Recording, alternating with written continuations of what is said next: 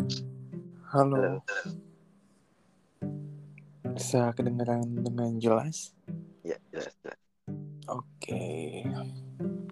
Ini udah udah udah ini ya, udah di pose yang paling enak. Halo. Halo, halo. Bisa kedengaran nggak? Bisa, bisa. Oke. Ini mau opening dulu ya. Oke. Oke.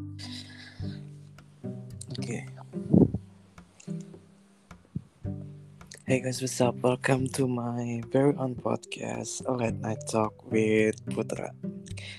Jadi, this is the second episode of my podcast dari season kedua gua di A Late Night Talk ini. Dan episode kali ini tuh different dari episode-episode gua karena di episode ini tuh we're gonna talking about uh, some information dan juga sex edukasi, sex education. Um, dan hal ini tuh di Indo itu sangat masih tabu untuk di di di blow up di public karena apa ya banyak orang tuh yang yang gue rasain tuh kayak ignore denial dengan hal-hal tersebut walaupun mereka kayak penasaran tapi mereka kayak rada-rada takut dan juga denial dengan hal tersebut jadi di episode kali ini gue nggak sendiri gue bareng one of my friend yang bersedia untuk cerita dan juga sharing about about this kind of information. Jadi boleh dikenalkan namanya siapa? Halo. Ya, jadi perkenalkan Halo. nama gua Tresno. Eh, biasa biasa dipanggil Tre sih sama teman-teman. Tri, Tre, ya betul. bukan for ya. Bukan, bukan.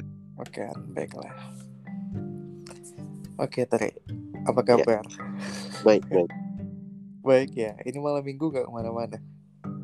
Udah tadi gua kalau keluar tuh siang biasanya. Oh, udah. Malam udah tidur. malam mingguan. Tapi bukan Enggak, enggak malam minggu. Sore mingguan. Sore mingguan, betul. Sore mingguan. Baik, gue malam minggu kerja. Ini baru pulang jam 9 tadi. Keren, keren.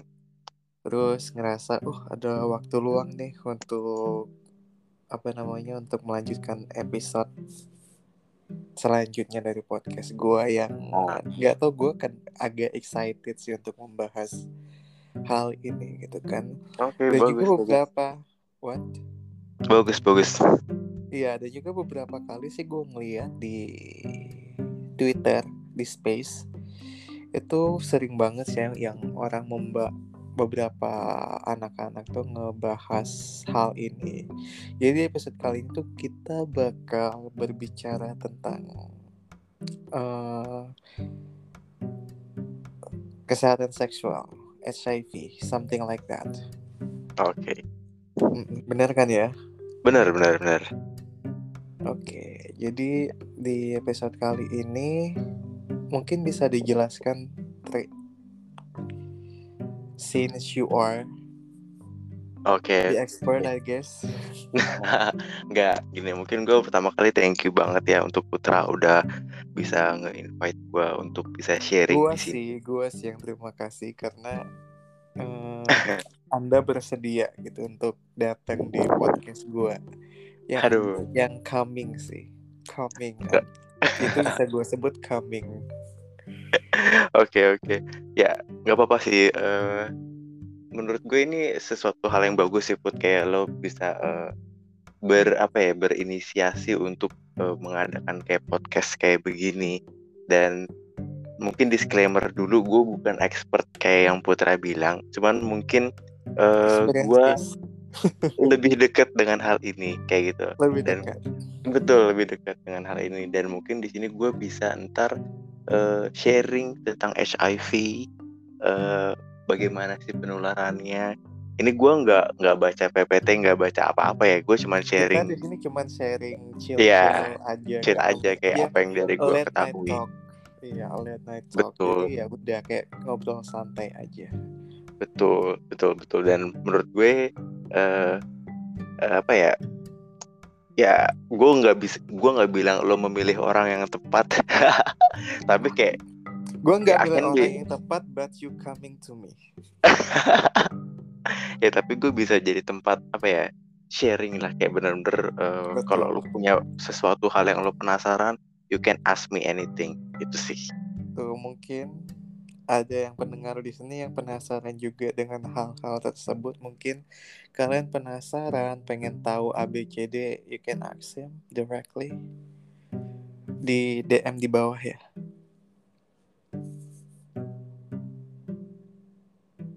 halo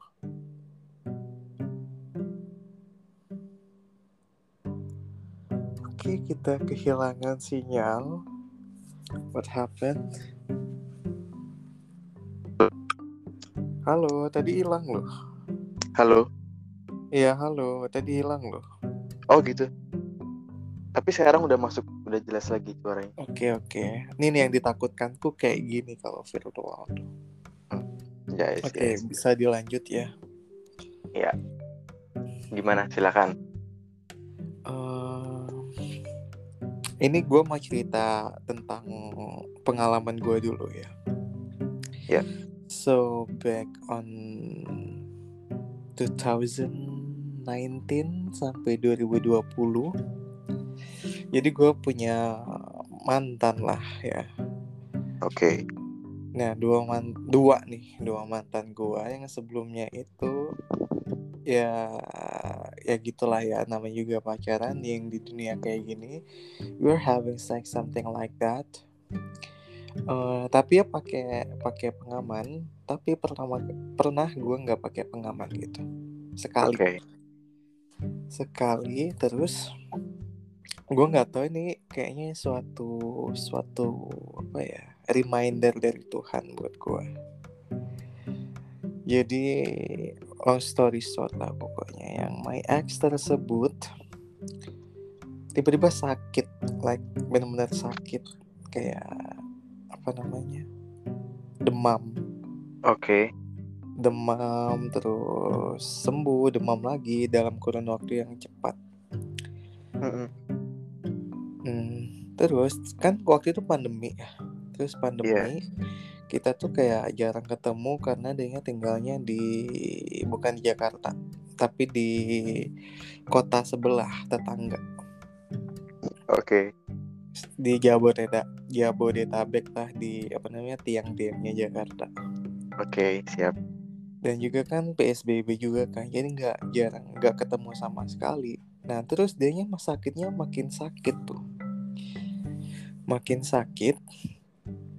Dan terus katanya dia sakit kencing, sak kencingnya tuh sakit banget. Terus berat badannya turun drastis sampai nggak tahu 50 atau under 50 deh. I don't know dia oh oke oke Terus katanya kena apa namanya infeksi saluran kemih karena oke mungkin yang yang yang gue tahu juga dia itu waktu itu kurang banget minum air putih sih yang gue lihat ya. oke Jadi mungkinnya cuman ke sana. Nah sebelumnya pada itu bulan Maret ya waktu kita awal-awal pandemi. 2020 itu bulan Maret April kalau nggak salah. Nah pada bulan Januari 2020 gua itu donor darah. Karena gue emang orangnya rutin donor darah walaupun darah gue darah rendah gue tetap donor darah gitu kan. Karena darah gue ini langka AB ya sama sih. Kayak kita sama lah Iya orang membutuhkan darah AB gitu kan. Pasti butuh. Setiap gue mau donor pasti darahnya apa AB pasti oh boleh silahkan. Ya udah napas gue setelah donor darah itu gue nggak pernah pingsan kali itu gue pingsan. Oke. Aha. Terus kayak dua minggu kemudian dari donor darah gue dapet telepon dari PMI karena darah gue bermasalah katanya. Darah gue bermasalah, gue nggak tahu kenapa tapi kata yang konfirmasi itu mungkin ada bakteri atau virus waduh oke di darah gue. Oke. Seketika gue panik. What happening gitu kan? Ketika gue panik, Eh, terus akhirnya dua hari kemudian gue datang ke PMI Oke. itu konfirmasi ada pendengar darah gue oh, nggak tahu saya campur aduk sih ya, pemikiran gue waktu itu kayak ya udahlah pasrah aja. Kayak this is the consequences. Dan terus akhirnya gue masuk dan di kayak tanya-tanya lah biasa about sexual thing like that. Ditanya-tanya akhirnya si gue nggak tahu dokter mungkin ya I don't know. Dia bilang kalau gue kena hepatitis Oh, hepatitis ya. Oke. Mhm. dan katanya masih masih oke nih maksudnya belum kena HIV or, ataupun kayak sifilis gitu hepatitis karena gue nggak ngerasa ada gejala apa pun sama sekali nggak ada Iya, iya, oke.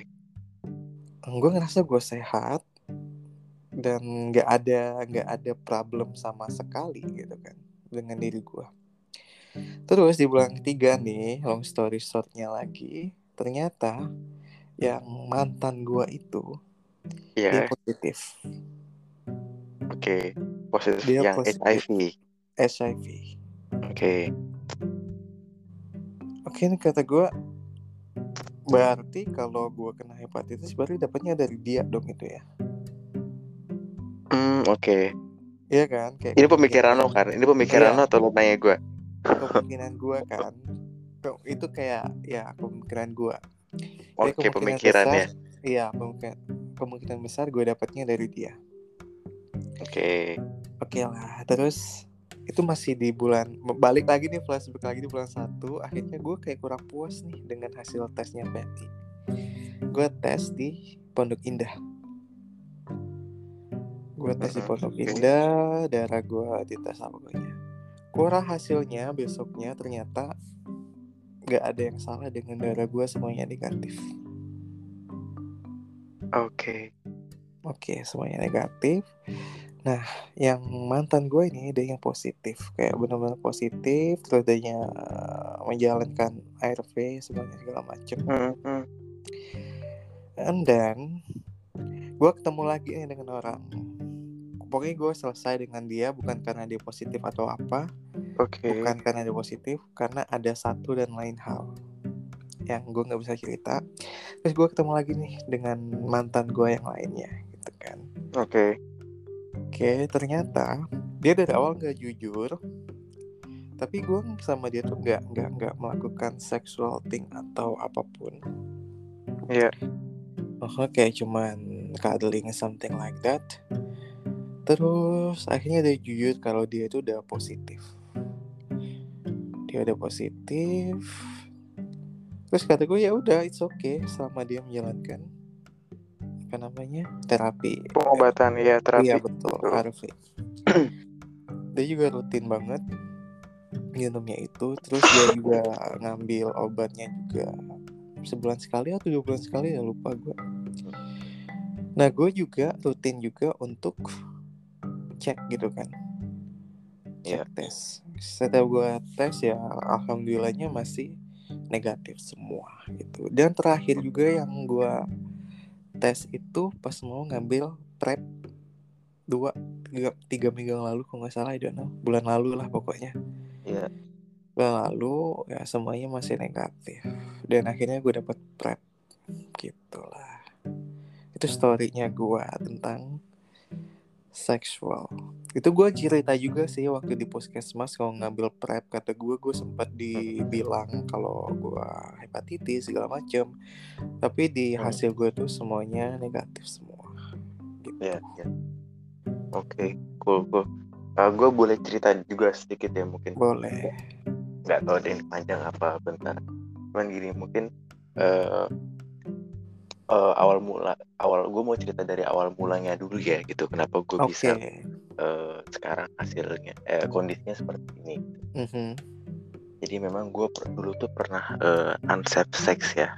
Unsafe sex. Unsafe alright. Iya. Oke. Eh, eh, eh, itu posisinya gue jadi sebagai receiver if you Mhm. know what I mean. Oke. Eh, dan apa ya kejadian di sekitar Desember 2019 sebenarnya. Oke, kayak masih sama masih sama ya jangkanya dengan gua Iya, kayak gitu. di tahun-tahun yang sama. Eh, terus eh, apa namanya? Gua nggak apa ya? Gua eh, Gak expect. nggak expect sih jujur ya. Tapi memang eh, itu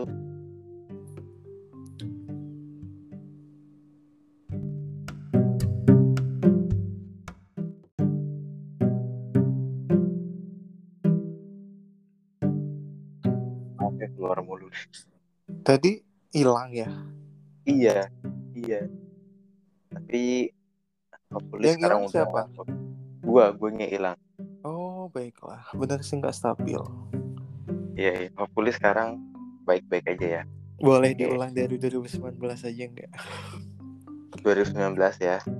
Ah, Oke. Jadi kejadiannya eh, pertama kali itu tuh di 2019 Mhm. eh, di Desember 2019 eh, kejadian unsafe sex gitu. Eh, posisinya gue sebagai receiver eh, dengan eh, apa ya bisa dibilang kan gue tuh jarang melakukan eh, intercourse dan pada waktu itu terjadilah eh, gue bleeding gitu Eh, ada luka ada darah Mhm. dan eh, lawannya gue itu dia nggak pakai apa pun dan eh, lebih parahnya lagi eh, dia itu eh, coming inside of me tanpa seizin aku kayak gitu Oke, jadi itu bener-bener eh, dan jujur ya sih. itu bikin sakit kepala sih gue tuh kayak langsung langsung pening pening instan gue baru pertama kali ngerasain pening instan mendadak pening itu tuh saat itu gitu loh. Karena ya udah. ini karena ini kan panik, takut. betul betul Iya kayak aduh kan? aduh gila gila gila itu kacau sih Gak tau, mungkin kalau misalkan gue perempuan mungkin gue bisa hamil gitu nggak let's say kayak gitu ya mungkin tingkat pusingnya kayak gitu gitu Oke. Eh, but then gue rencananya tuh tiga bulan kemudian mau eh, tes, Tes. kayak gitu Mhm. karena window period tiga bulan dengan kondisi waktu itu gue masih belum tahu ada pep ada juga prep gitu Oke. dan sebenarnya kan kalau ada kejadian-kejadian kayak gitu gue bisa mengambil yang namanya pep post exposure kayak gitu kan Oke. cuman gue masih nggak punya pengetahuan itu sama sekali Eh, tiga bulan mau tes nggak kesampaian karena covid masuk Indonesia terus semuanya eh, mendadak Berubah lah ya. sebagai macam eh, semua kayak kita harus adaptasi lagi dengan ini itu dan tibalah gue di bulan Juli 2020 ya berarti. Itu kan Mhm. Desember 2019 terus Tujuh tiga bulan ya. Mm-mm, kayak gitu.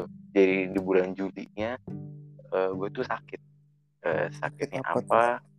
nggak jelas pokoknya tiba-tiba kayak anget anget eh, meriang demam.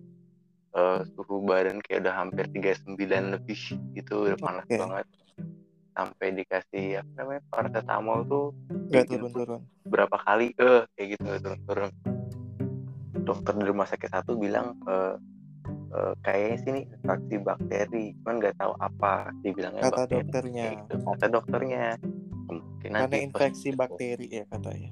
betul infeksi bakteri Oke. akhirnya gue pindahlah ke Omni Omni itu kan ada om gue juga dokter Mhm. penyakit dalam kayak gitu jadi dirawat lah sama si om gue itu Terus kayak sebenarnya om gue juga udah bingung ini kenapa ada jendolan segala macam nih di leher gue kayak gitu Jendolan. iya kayak kelenjarnya tuh nonjol nonjol di leher kan ada kelenjar ya Oke. itu kayak Di bagian mana itu? gitu. di belakang telinga di leher di Oh di batang belakang leher. Oke baiklah. nah itu sebenarnya tuh tanda eh, bahwa tubuh sedang menyerang virus kayak gitu Mhm.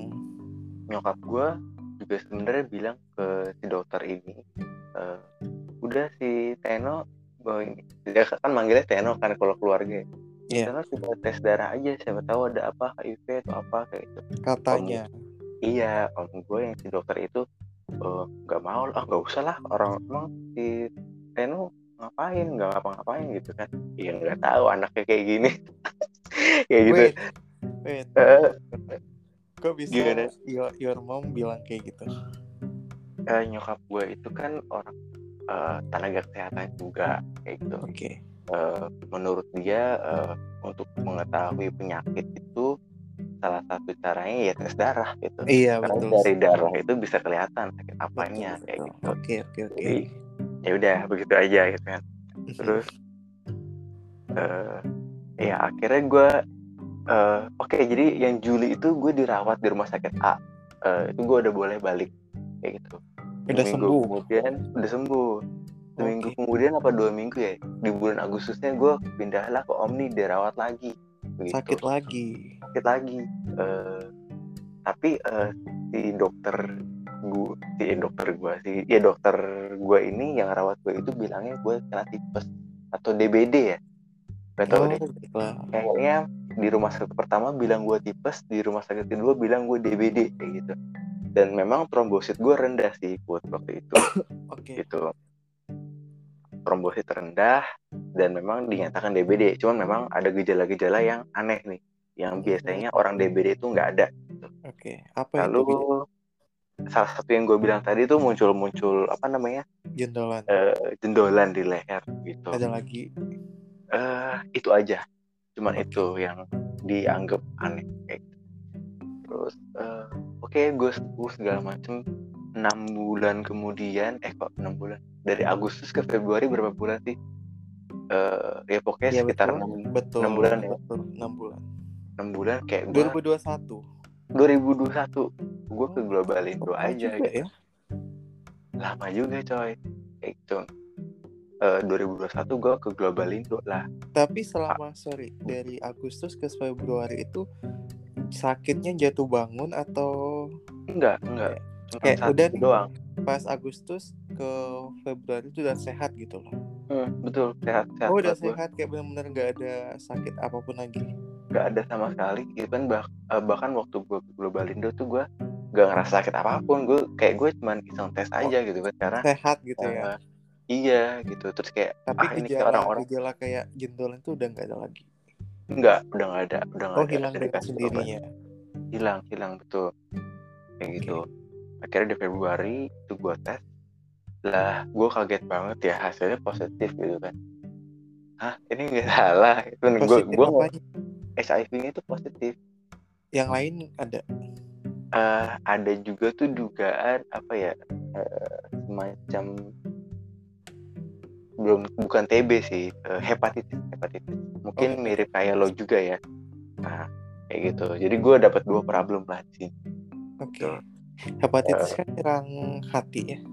betul dan Mm-mm. itu kayak jujur ribet banget gue kan dapat surat rujukan dari si klinik itu yang di Jakarta Selatan Global Indo itu ya. Global Indo itu Oke. Eh, ya udah gue ke sana kemari sampai ujung-ujungnya gue tuh ke RSCM dua rumah sakit rumah sakit kedua itu RSCM dan ternyata di RSCM gue nggak sakit apa-apa gue nggak ada sirosis gue nggak ada apa-apa gitu karena di rumah sakit pertama ini gue dipikir eh, ada sirosis dan untuk Rujukannya itu ya. Iya begitu. Dan menurut dokter di rumah sakit pertama ini eh, kondisi gua yang minum ARV, yang HIV, yang eh, sedang terapi ARV, Oh lalu itu udah ditambah udah terapi. udah karena begitu gua eh, dinyatakan positif, langsung gue dikasih obat gitu. Hari itu juga. Hari itu juga langsung Oh, keluar cepet obatnya juga ya? Iya, mak kayak aduh ini gue beneran bawa ini nih kayak gitu gitu jadi kayak eh sambil menjalani terapi gue sambil eh, melakukan eh, pengobatan assessment untuk sakit gue yang lain kayak gitu Dan pu- puji Tuhannya eh, negatif gitu cuman memang eh, gue tuh hampir mau dijadikan objek penelitian untuk anak-anak FKUI sama eh, orang-orang di RSCM sebagai eh, sampel orang yang menjalani terapi HIV yaitu eh, terapi ARV begitu ya ODIF uh-huh. dan juga memiliki penyakit sirosis gitu gue hampir Sirosis itu menjadi apa? pengerasan hati Oh, yang di hepatitis tadi ya. Iya, kayak gitu.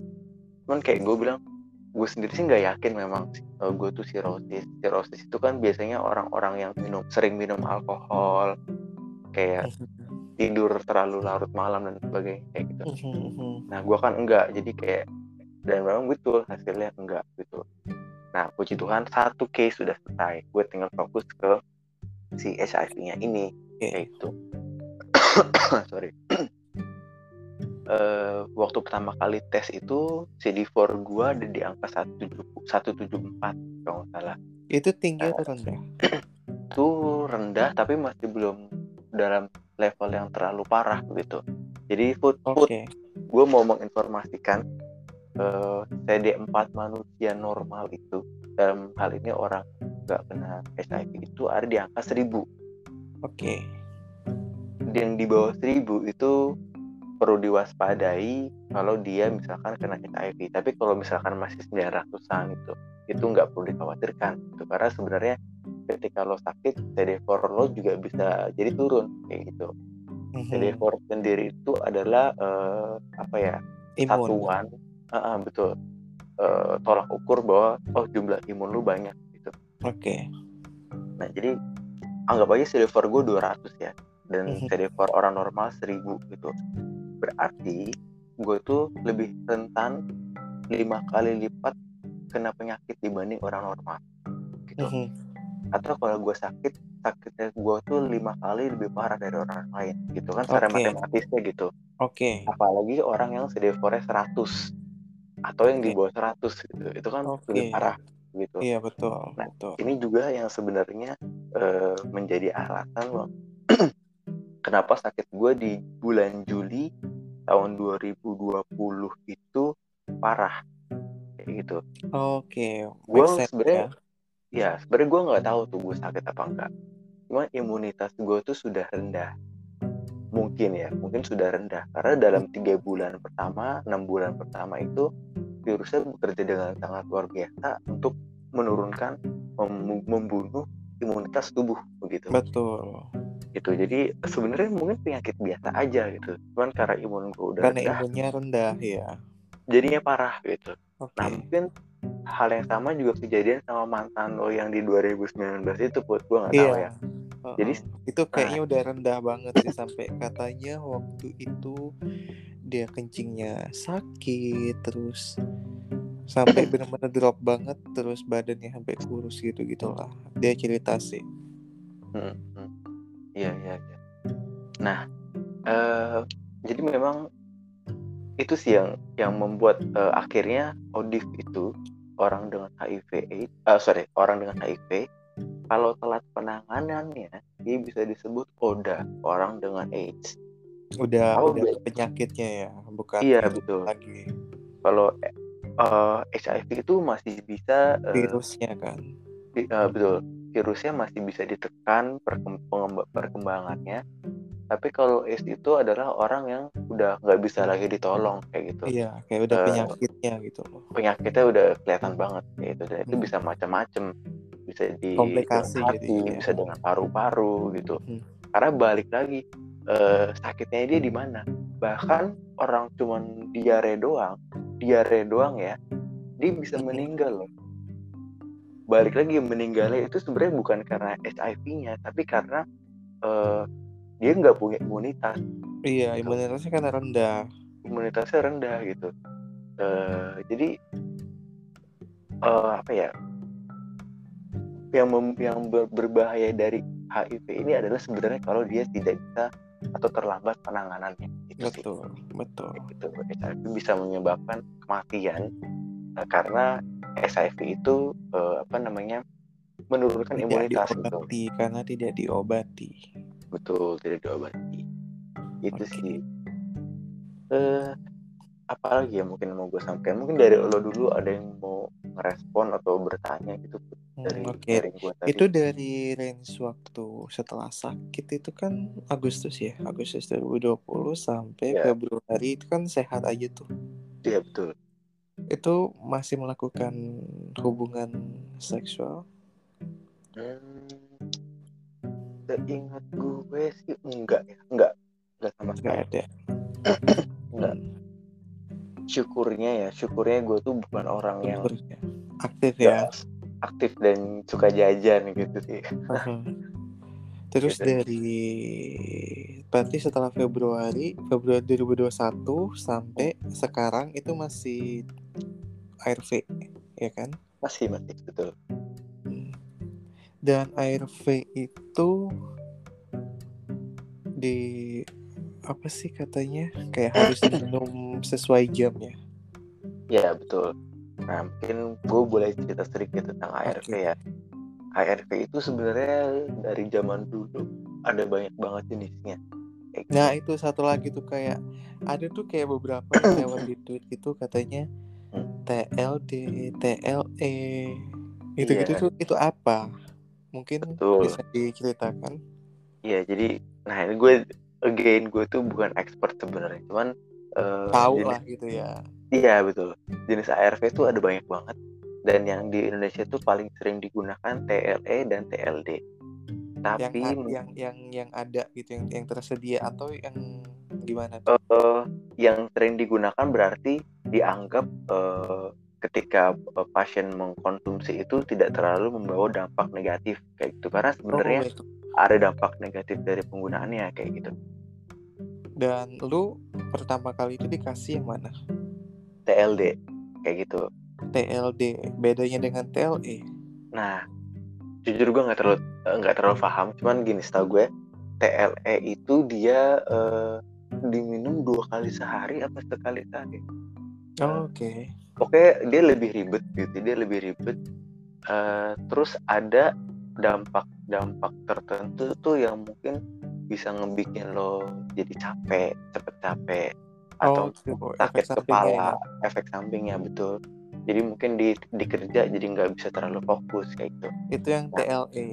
TLE, ya itu setahu gue begitu ya, bisa Aha. dikoreksi kalau salah. Nah tapi untuk si TLD ini bisa dibilang yang paling populer karena efek sampingnya rendah dan eh, penerimaan efektivitas terhadap eh, pasien juga tinggi gitu. Eh, bahkan menurut informasi dari dokter ya kayak dalam waktu tiga bulan itu atau bahkan kurang dari tiga bulan virus itu bisa sudah undetected gitu. Jadi Oh gitu. Eh, betul. Jadi eh, tiga bulan terapi aja ya udah lo aman. Sebenarnya gitu sebenarnya gitu. Kalau tapi rutin memang- ya. kalau rutin. Tapi memang yang jadi tantangan itu kedisiplinan dari konsum apa mengonsumsi ARV-nya itu sendiri itu Eh, ada mungkin kayak pasien gue bilangnya pasien aja lah ya. Mungkin ada pasien yang kayak merasa berat gitu minum obat atau terlalu berlarut-larut akan masa lalu akan kesedihan kayak itu Iya. akhirnya Eh, minum obatnya nggak rutin. Nah kalau gue sih kayak ya gue mau hidup gue panjang gitu loh kayak ini ada obat ya gue minum anyway. Kenapa gue Mhm. harus eh, bolong-bolong kan kayak gitu. Itu sih Iya. dan itu eh, benar-benar ngebantu gue. Jadi dari apa, Februari 2021 itu ke gue tes lagi di Agustus 2021 jeda enam bulan. enam gitu. bulan. Dan memang dalam enam bulan itu sudah undetected tapi memang CD4 gue eh, apa namanya masih nggak terlalu jauh. Cuman beda 8 poin deh. Jadi dari Masih yang di iya kayak gitu. Jadi dari yang di Februari 174 di Agustus tuh kayak cuma 180 sekian. Oke, Tuh. masih banyak PR ya. masih baik PR kayak gitu. Terus kayak alamak apa yang salah dari gue gitu. Gue tuh sampai konsultasi Tapi dari sampai- Februari ke Agustus tuh ada sakit.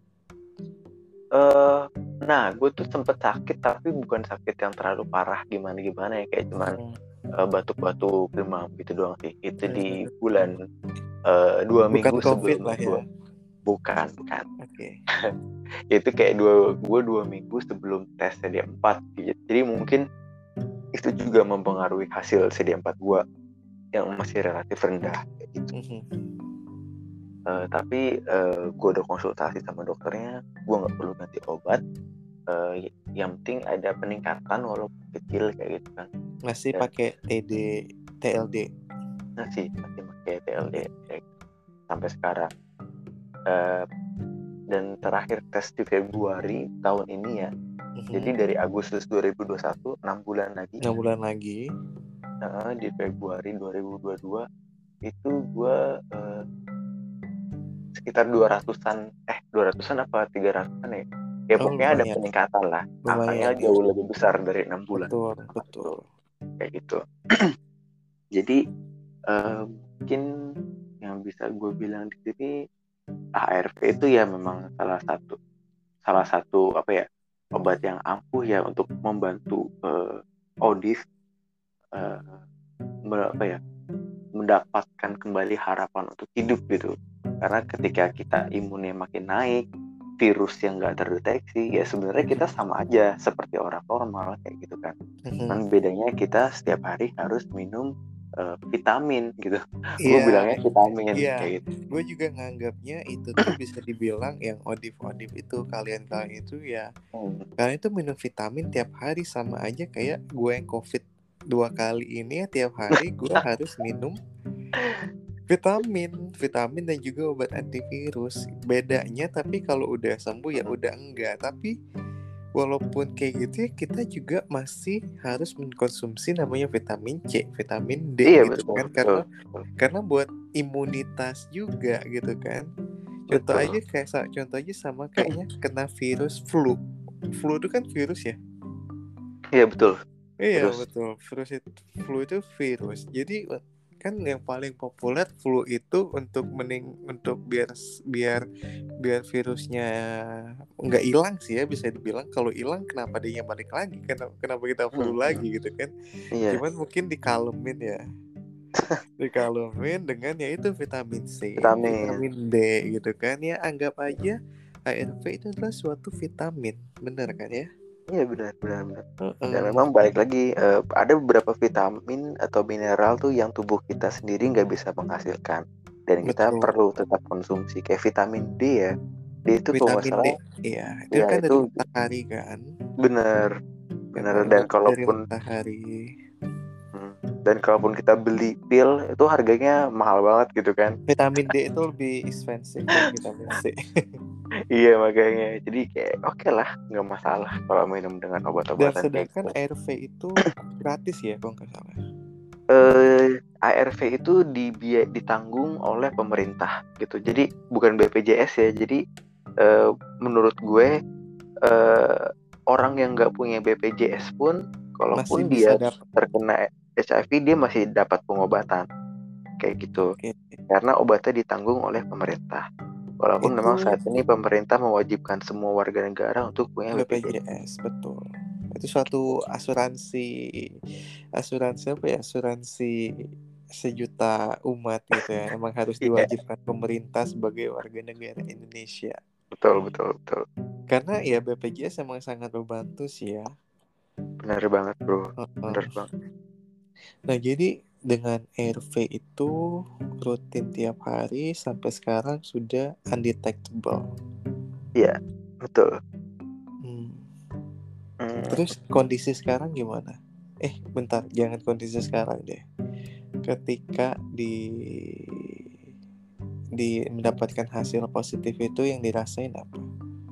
Yang gue rasain ya yang Eh. dirasain kayak nggak tahu mungkin lu ngerasa kayak gue pertama kali dapat kabar kalau gue hepatitis jujur li nggak hepat pas hepatitis ya pas dapat konfirmasi dari PMI kalau darah gue tuh ada beberapa masalah itu benar-benar gue tuh kayak kayak merasa dari Hmm. lantai puluhan tuh gue kayak terhempas gitu loh kayak benar-benar gue nggak tahu sih ngapain gitu loh kayak blank bingung terus tiba-tiba anxiety gue kambuh Hmm, hmm, hmm. saat Oke. itu juga anxiety gue tuh kambuh kayak anjing gue mau gue gue gimana gitu tuh kan terus lu gimana Kalau gue eh, apa ya lebih ke arah bingung ya, bingungnya kayak gini. Gue gimana nih eh, ngasih tahu ke keluarga gue kayak gitu. Walaupun eh, dari staff sana sendiri juga tidak mewajibkan pasien untuk memberitahukan memberitahu. kepada keluarga kayak gitu kan. oke Cuman gue nggak bisa, gue tuh orang yang selalu terbuka kayak gitu. Dalam hal apa pun gue terbuka sama keluarga. oke terus keluarga termasuk tahu, hal ini keluarga tahu tentu saja tahu kayak gitu tahu H plus berapa tuh atau hari itu nggak sih tahu eh yang pertama kali tahu tuh kakak gua dulu kayak gitu how kayak kakak gua tahu eh terus kayak ya cerita udah cerita cerita terus dia bilang kakak, kakak gue bilang kayak emang lu ngapain aja kayak gitu ya gitulah tung dia Tapi orangnya dia eh, nggak nggak nggak ini nggak nggak panik atau apa gitu. enggak sih enggak sih justru yang gue pikir bakal panik tuh ya pasti nyokap lah ya By the way, kakak lu itu kerjanya apa? kerjanya kalau di 2000 itu kapan ya 2021 ya berarti ya Cewek cowok? cewek cewek Oke. Kakak gue tuh sempet jadi kakak gue tuh dulu sempat kerja di Filipina 4 tahun. Hmm, terus eh, balik ke Indonesia eh rencananya cuma liburan doang kayak gitu kan. Cuman ternyata ada covid. Akhirnya dia nggak bisa balik lagi ke Filipina gitu. Oke. Nah, selama itu dia kerja di Indonesia sih di gereja kayak gitu. Oh, di sekretariat gereja. Hmm, hmm. dan sekarang Dan- sih udah balik lagi ke Filipina Dan dia eh, waktu lu cerita soal kondisi lu dia kayak chill aja, biasa aja, terus kayak cuma nanya kok bisa gitu. eh dia dia nanya sih kayak ya itu kayak emang lu ngapain aja kok bisa dapet kayak gitu kayak gitu Mhm. ya udah gue cerita apa adanya sih Oke. kayak Dan? gitu terus ya sejujurnya kayak eh gue tuh eh lebih ke arah gue tuh kan orang yang pinter banget nutupin ya put. Pinter Mhm. banget gue nutupin. Even dulu tuh di klinik Globalindo tuh ada yang ngedampingin kan. Yang ngedampingin gue aja tuh nggak tahu kalau hasil gue ternyata positif gitu. Karena reaksi gue itu unusual. Nggak seperti orang-orang yang dapat informasi kalau mereka positif kayak gitu loh Kayak positif ya ya udah gitu kan. ya udah oh positif kayak Oh, this is the Aduh. konse- ini konsekuensinya gitu. iya kayak gitu kayak pas pertama kali dapet itu tuh kayak lemes aduh anjing oh sorry ya kayak dalam hati gue tuh kayak anjing kayak gitu dan jujur gue lebih marah sama orang yang menurut gue ngebawa virus itu ke gue kayak gitu gue tuh lebih marah ke dia tapi gue gue dalam kondisi yang eh, ya udah eh, pasrah kayak gitu. Eh, pasrah campur kesel. Terus gue juga kesel sama teman gue teman gue yang secara seksual tuh aktif tapi dia nggak kena sakit yang gue derita kayak gitu loh. Oh, kayak life Kayak- is not fair gitu ya. life is not fair kayak gitu terus kayak itu itu di detik-detik itu kayak 5 10 15 menit gue langsung telepon teman gue yang sexually aktif. Gue kasih tahu ke dia. Eh gue begini kayak gitu. Terus kayak gue sempet nangis sih kayak itu gue sempet nangis. Itu di mobil kayak gitu. Gue sempet nangis eh kayak bla bla bla bla bla terus kayak akhirnya gue keluar lagi karena kan gue harus ada tes tes lagi tuh yang harus gue jalanin. Tes darah lain yaitu untuk eh, memfilter apakah gue hati gitu-gitu ya. betul betul Mhm. sampai akhirnya gue dapet eh, diagnosa eh, ada hepatitis itu kayak gitu Iya. heeh.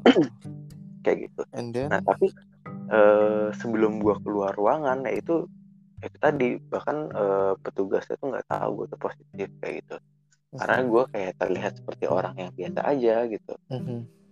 and then ya itu kayak bertahan cuman sehari dua hari lah. Akhirnya akhirnya down. enggak gue nggak ada. Kayak akhirnya gue nerima put. Kayak gitu. Oh, terus oke. Damai lah gitu ya. damai kayak ya udahlah kayak itu. Dan gue tuh bisa dibilang masih agak religius ya orangnya. Jadi gue anggap penyakit ya gue bilang penyakit aja lah ya. Penyakit yang gue derita ini eh, justru itu adalah eh, sesuatu yang ngebungkus gue eh, ngejaga gue supaya gue nggak makin nakal kayak gitu Betul, betul. karena kalau misalkan gue nggak dikasih penyakit ini ya gue pasti masih liar dong kayak gitu. Aha. It- itu itu uh, hal positif yang gue tangkep ya sampai akhirnya gue tuh bisa menerima hal ini kayak gitu dan kalau dibilang nggak adil teman gue yang aktif kok nggak pernah kena nggak pernah kena ya sudah lah kayak gitu kan memang eh, yang gue percaya adalah cara Tuhan menyayangi umatnya itu beda-beda kayak gitu. Dan ini Betul. menurut betul. gue cara Tuhan menyayangi gue kayak gitu. Aha. itulah yang akhirnya bisa membuat gue menerima diri gue dan gue juga bisa open ke nyokap bokap kayak gitu. Terus kayak ya udah gue akhirnya punya harapan untuk masa depan gitu. Ya untuk orang tua. pasti eh, nangis ya. Sedih banget gitu. Pertama-tama mereka nggak nggak expect gue udah main sejauh itu gitu dan yang kedua ya ini penyakit yang orang tua gue juga dulu masih belum terlalu paham ya mereka pikir Oke. kalau orang yang kena HIV itu ya udah bakal meninggal kayak gitu Hmm, masih.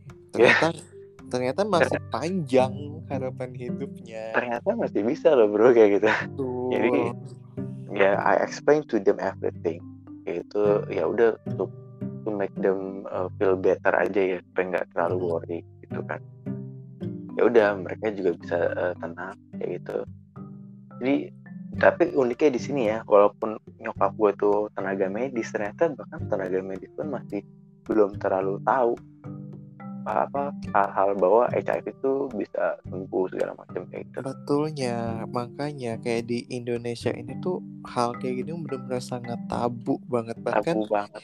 bahkan eh, apa ya kita tuh kayak nggak pengen tahu loh dengan hal tersebut iya Iya kan? iya padahal penting banyak banget kan orang tuh kayak nggak pengen tahu mungkin nggak tahu ya hal-hal kayak gini tuh sangat sangat dihindari untuk untuk di diomongin padahal hal itu Benar. sangat penting sangat banget penting untuk diomongin dibicarakan True, true, betul. Nah, kayak gue tuh di di Instagram, ya walaupun followers gue nggak banyak, nggak banyak sama sekali, cuma seribuan. Tapi kayak gue tuh trying to socialize, educate my friends bahwa bagus itu Eh, kayak good oh, bahwa- sih iya kayak gitu kayak ya udahlah eh, ini tuh hal yang perlu lo tahu gitu loh. iya urusan Kalau gue di hmm, urusan kalau- orang lain mau mau lihat atau enggak ya at least kita udah gue bodo amat bro, gue Iya. kayak gue gue udah nggak mikirin bagaimana orang lain melihat gue kayak gitu. Mhm. yang gue yang gue pedulin adalah gimana orang-orang lain tuh nggak ngalamin hal yang sama kayak gue kayak gitu aware lah aware kayak gitu seandainya ya di 2019 itu ada orang yang ngasih tahu gue tentang PEP atau PrEP kayak gitu Mhm, ya mungkin gue sekarang nggak bakal ngalamin ini kayak gitu mhm. Buat ya udah kayak gitu kan. Ceritanya semua- lain lagi you're not iya here. ceritanya lain lagi gitu kan. You're not here. Iya gitu. And the thing is gue bersyukur aja sih eh, walaupun dikasih situasi begini eh, tapi Tuhan semuanya ngasih ngasih hal yang lebih baik nggak sih biasanya? Masih baik nggak ya? Ya gue bersyukur aja kerjaan gue enak Put. Iya sangat kan? fleksibel. Iya sangat kan? fleksibel biasanya waktunya sih biasanya Tuhan itu bukan nggak adil Tuhan itu baik banget. Bener. Yang yang yang aku yang gue yakin itu apa pun yang yang dikasih Tuhan ke kita apa pun yang Tuhan berikan ke kita mau baik ataupun buruk yang kita anggap pasti ada ada hal yang sangat baik di balik itu. Betul betul betul. Betul banget ya itu gue bersyukur sih kayak dengan kerjaannya sekarang kayak yang paling penting itu adalah waktu kerja gue yang sangat fleksibel Gitu. Mhm. kalau gue tiba-tiba tiba-tiba capek ya gue bisa tidur terus nah, kayak siang baru kerja kayak gitu kan enak banget dan Iya, juga gue bisa eh, nganterin bokap nyokap gue berobat kayak gitu jadi memang ada itu waktu ya. kan itu Iya. kayak suatu ini kan apa namanya hal yang baik di gitu. balik itu gitu kan dan itu Betul terjadi banget. setelah positif iya setelah positif gitu. bener kan ya gitu tapi memang eh, gue tuh ke depannya berharap sih eh, dan memang saat ini kan sedang dikembangkan ya ada vaksin HIV kayak gitu jadi Betul. eh, udah ke depannya udah mungkin berapa 90% lebih kan ya? hmm, mungkin ya gue belum dapat Iya, belum dapat tuh update yang terakhir ngikutin ya banget, gue tuh ngikutin banget. Itu kan udah mulai dites di di US kan, kalau nggak salah. di US sama ya. Moderna betul Heeh, di US dan juga ada yang namanya R eh, ARV yang di yang diinjeksi, yang disuntikan. Ah. Jadi jadi mereka itu nggak harus minum tiap hari, jadi kayak cuma dua bulan sekali aja kan. Betul banget. Nah gue berharap tahu bisa sih di Indo udah ada atau belum, I don't know. Gue cuma tahu beritanya itu aja.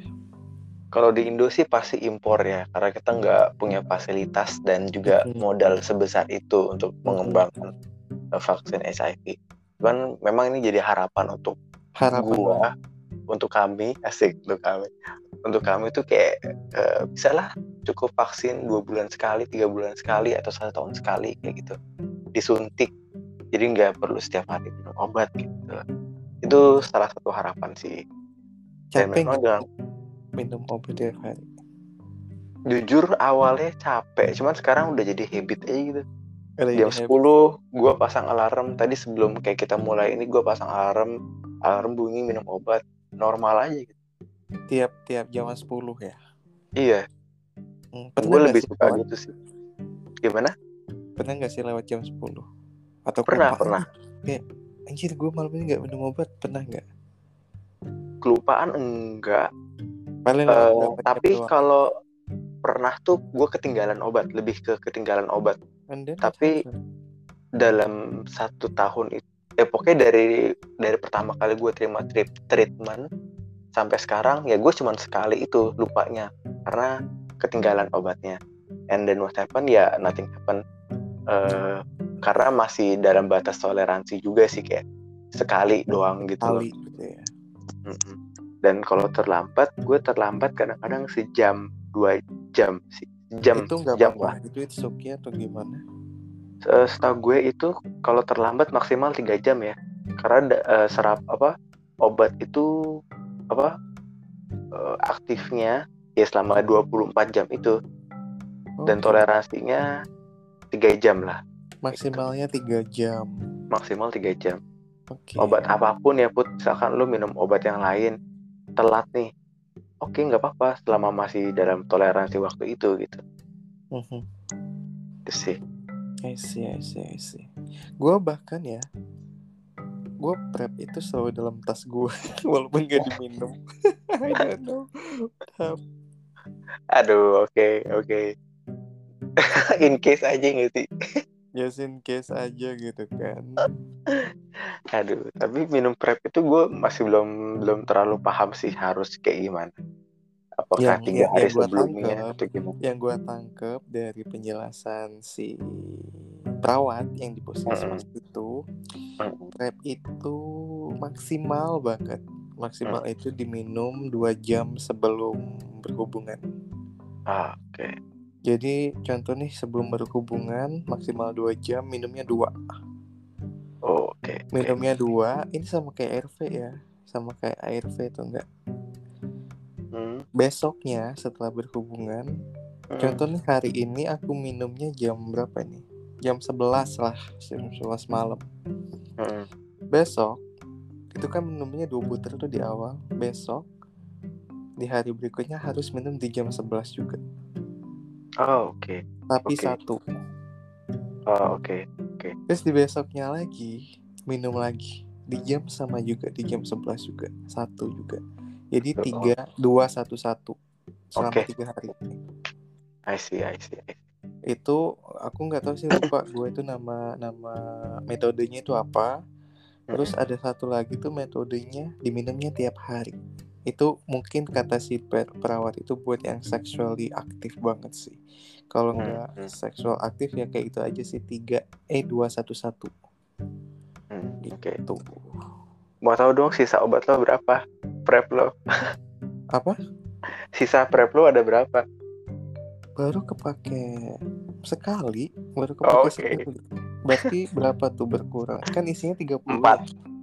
baru berkurang. 4 iya oke, oke. Oke. dan dan sebelumnya si perawat tuh ngomong sih katanya ada efek samping kayak mungkin pusing atau mual-mual ataupun sampai diare gitu itu wajar katanya Mm-mm. efek aduh ya Allah gue digigit Tapi lo ada efeknya nggak? yang gue rasain pertama kali yang dua itu ya pertama kali itu tuh nggak ada rasa apa pun kayak ya udah biasa aja tuh obatnya by the way gede banget ya. Ya. gede banget. Nah di hari keduanya gue minum itu agak sedikit pusing. Nggak pusing kayak gimana sih kayak aneh aja. Terus badan gue panas panasnya Mm. panasnya kayak apa ya? Panas kayak kita keluar dari ruangan AC terus langsung ke tempat yang panas. Oh paham paham. Gitu. Udah itu aja Aman lah itu, gak apa-apa. aman. Dan katanya itu ya udah wajar. Ya udah it's okay. Walaupun mungkin- pakai prep juga tetap sih pakai kondom. Iya itu wajib sih. Betul banget. Nah ini yang nggak boleh lupa. Karena prep itu tidak meng apa tidak mengurangi SIV doang, tapi tidak dengan betul sifilis ataupun yang lainnya. bener banget. FYI ya buat yang mendengarkan. Betul Dan by jadi jangan buat buat kalian yang mendengarkan ini yang yang masih negatif ataupun atau kalian masih sexually aktif, eh, kalau kalian mungkin mau double proteksi, ya kalian bisa apply prep di puskesmas puskesmas yang ditunjuk ya. ya betul Tuh. Sebenarnya dan kondom mungkin juga kondom juga sih fine fine aja. Tapi buat lebihnya lagi itu itu buat yang yang yang apa namanya yang satu pasangan aja ya. Kalau yang lebih kayaknya harus prep juga kalau satu Iya, pasangan mungkin kondom ya udah udah oke Cukup. gitu kan udah cukup asal dua-duanya rajin tes ya Put. iya dan dan di podcast juga dibilang ini nih prep ini nih ya ditujukan untuk PSK dan PLU oke gitu. Jadi di kuesioner ngisinya itu kita tuh ya kayak jujur-jujur aja kita. Kita itu Hmm. apa, kita itu siapa, kita melakukan apa gitu loh. Sampai Iya. pada akhirnya keluar keluar hasilnya kalau kita tuh berhak mendapatkan prep tersebut. Tuh. Mantap mantap mantap eh Put gue mau nambahin boleh ya Boleh. nah jadi kan mungkin pasti ada listener pendengarnya Putra yang Bertanya. ambil- iya bertanya-tanya gitu atau mungkin belum eh bukan belum apa apa ya masih negatif kayak gitu ya tapi Oke. jangan sampai lo positif ya jangan sampai lo positif nah makanya ini gue pengen ngasih tahu eh, penyebaran HIV itu seperti apa sih ini sebenarnya basic banget basic banget Basic tapi banget. Oke. kalau lo nggak tahu ya lo bisa terkena Cari gitu tahu, kan. harus cari tahu. nah bener banget Jangan Nih. jangan denial. Heeh. Nih pokoknya gini, eh setahu gue itu eh, secara medis cuma ada empat cara HIV itu bisa eh, Tersebar. tertular kayak gitu, tersebar. Mhm. Yang pertama itu eh, dari darah, Darah. cairan darah. Itu mutlak Paling banget. cepet ya kalau nggak salah ya. Paling cepat itu darah. Apalagi Mhm. kalau darahnya langsung eh, terhubung dengan eh, ya pokoknya tersentuh dengan pori- permukaan kulit atau misalkan masuk ke dalam pembuluh darah kayak gitu. Itu cepet Aha. banget. kayak gitu. Kedua, eh, cairan kelamin, entah itu cairan vaginal atau sperma. prikam. Ah, sperma gue nggak yakin deh, tapi prikam. Yang prikamnya itu yang eh, berbahaya, setahu gue. Wait, bukannya kalau perikam, I don't know ya ini salah atau enggak. Gue pernah baca atau dan juga pernah di lupa siapa waktu itu. Perikam is fine. Yang tidak fine itu adalah kamnya. Nah, oke, so, oke. Tolong listener juga bisa koreksi. Mungkin Nggak ya. tahu correct ini. me if I'm Ini. wrong. ya correct me. Gue, gue kalau dalam hal ini kok mungkin nggak nggak nggak nggak berani terlalu ngomong eh, secara laut ya karena Mhm. takut salah cuman yang Hmm. jelas dari eh, cairan kelamin itu cairan vaginal juga dan mungkin kam atau perikam kayak gitu nah yang ketiga ini dari ibu hamil ke anaknya Iya. dan yang keempat itu dari eh, jarum-jarum yang stick ya, digunakan jarum jarum berkali-kali. betul banget kayak gitu jadi eh, apa ya By the way, lu udah tidak ya? Lu udah tidak. Jadi buat kalian kissing masih aman dengan dengan apa namanya dengan yang positif itu it's okay fine karena gue juga Betul. pernah kissing dengan yang positif dua dua sering dan Fine. sama mantan yang kedua itu ya Iya, yang itu yang Iya, iya. Iya itu By fine the way kok dia, by the way, by the way dia udah nikah ya. oke Mhm. Oke. Iya, iya. Jadi eh banyak juga mitos-mitos sih sebenarnya kayak termasuk kayak tadi ciuman itu boleh apa enggak. Terus bisa nular dari nyamuk apa enggak gitu. Enggak. Gue bilang enggak ya gitu. Karena eh, selain dari empat cara ta- empat eh, cara tadi ada juga nih syarat lain untuk HIV itu bisa eh, berpindah. Yaitu dia harus exit dulu uh, keluar dari tubuh uh, orang yang dengan HIV terus jumlahnya sufficient atau enggak banyak atau enggak. Terus yang ketiga dia survive atau enggak. Yang keempat dia enter atau enggak kayak gitu. Nah kalau dia uh, darahnya pindah ke nyamuk kayak gitu. Dia nggak bisa survive virusnya nggak bisa survive. Jadi HIV tidak bisa ditularkan melalui nyamuk. Betul karena beda DNA ya pak betul sekali. Namanya juga human imuno kayak gitu kan. Iya. uh, human immunodeficiency virus jadi apa pun yang selain human yang nggak bisa menularkan. Iya, betul. cipratan darah doang nggak bisa kecuali gak cipratan bisa. darahnya uh, masuk ke area rongga tubuh gitu ya masuk nah, ke mulut. masuk ke mulut atau area-area lain Betul. itu baru mungkin berpotensi. Ataupun lu, lu kita nih ada luka nih terus kebuka terus ketetes lah. Kayaknya impossible banget ya hal itu terjadi. Enggak. pokoknya pokoknya kalau lu ngewek nggak pakai kondom terus lu berdarah hmm. itu dan juga yang satunya come inside you. Nah exactly. Itu kemungkinan besar bener banget itu kayak itu yang kejadian sama gue ya walaupun walaupun yang satunya walaupun kalian semuanya negatif contoh nih walaupun kalian semua negatif terus kalian nggak nggak nggak playing safe hmm. dan tidak terkena HIV at least ada penyakit EMS lainnya. Betul contoh kayak sifilis. ya kan? Sifilis itu kalau nggak salah bercak bercak ya bercak-bercak hitam sama apa sih? Yang satu lagi tuh uh, ada tuh teman gua dia sampai kencingnya nanah kayak gitu. Iya betul tuh. Kalau pipis berasanya perih sakit iya dan itu harus disuntik katanya suntiknya sakit banget. Bener. Uh, terus kayak uh, sifilis itu bisa jadi kayak cacar terlihat kayak cacar. Betul betul. Gue juga waktu itu ada tuh temen kayak gitu dia kena sifilis juga. Jadi kayak cacarnya tuh bukan cacar cacar air ya lebih ke cacar api yang memiliki yeah, bentuknya yeah. hitam-hitam kayak gitu. Benar, benar benar. Dan itu juga pengobatan. Itu bisa sembuh by the way tapi ya itu harus harus terapi juga disuntik kayak berapa kali gitu. Katanya suntiknya lagi sakit banget katanya. Bener benar. Kata teman gue juga gitu sih sakit Mm-hmm. Oke. Okay. Jadi pesan-pesannya apa buat kami, buat dan juga para pejuang HIV, apa itu ARV? Oh, Oke. Okay. Yang pertama untuk teman-teman yang masih sehat, yaitu kalian sehat kok, jangan jangan kayak gitu. Semua sehat. Okay. Teman-teman yang negatif HIV, gue bilang kayak gitu ya.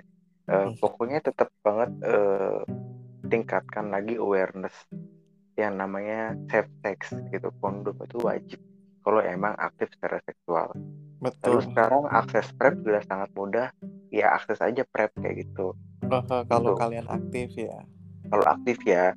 Kalau nggak aktif gimana? Kayak ya nggak usah kayak gitu kayak. Gue nggak aktif makanya ditanya perawat. Oke okay, kalau nggak dipakai kalau nggak dipakai gimana yang bisa minta katanya.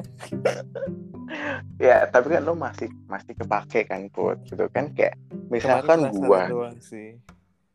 iya penasaran dong ya oke misalkan gue nih enam bulan sekali kayak ya enam bulan sekali ngambil prep ya mendingan kondom aja sebenarnya ya. cukup kan kayak gitu. itu sih. Terus ya itu um, maintain belum belum. Ini masih yang masih oh masih, masih negatif. Banyak banget ya. Oke itu tadi. Terus yang kedua tetap jaga pola hidup sehat. Yang ketiga jangan diskriminasi orang-orang yang uh, positif kayak gitu. Jangan mengucilkan jangan apa jangan berpikir seolah-olah uh, mereka najis kayak atau gimana ya? Ya puji Tuhannya sih nggak pernah ada orang yang memperlakukan negatif ke gue ya uh, cuman gue juga uh, gue juga bahkan pas mantan gue ngasih tau dia positif oh ya udah gitu loh. At least lu iya iya kayak gitu. lu rutin minum obat gitu loh.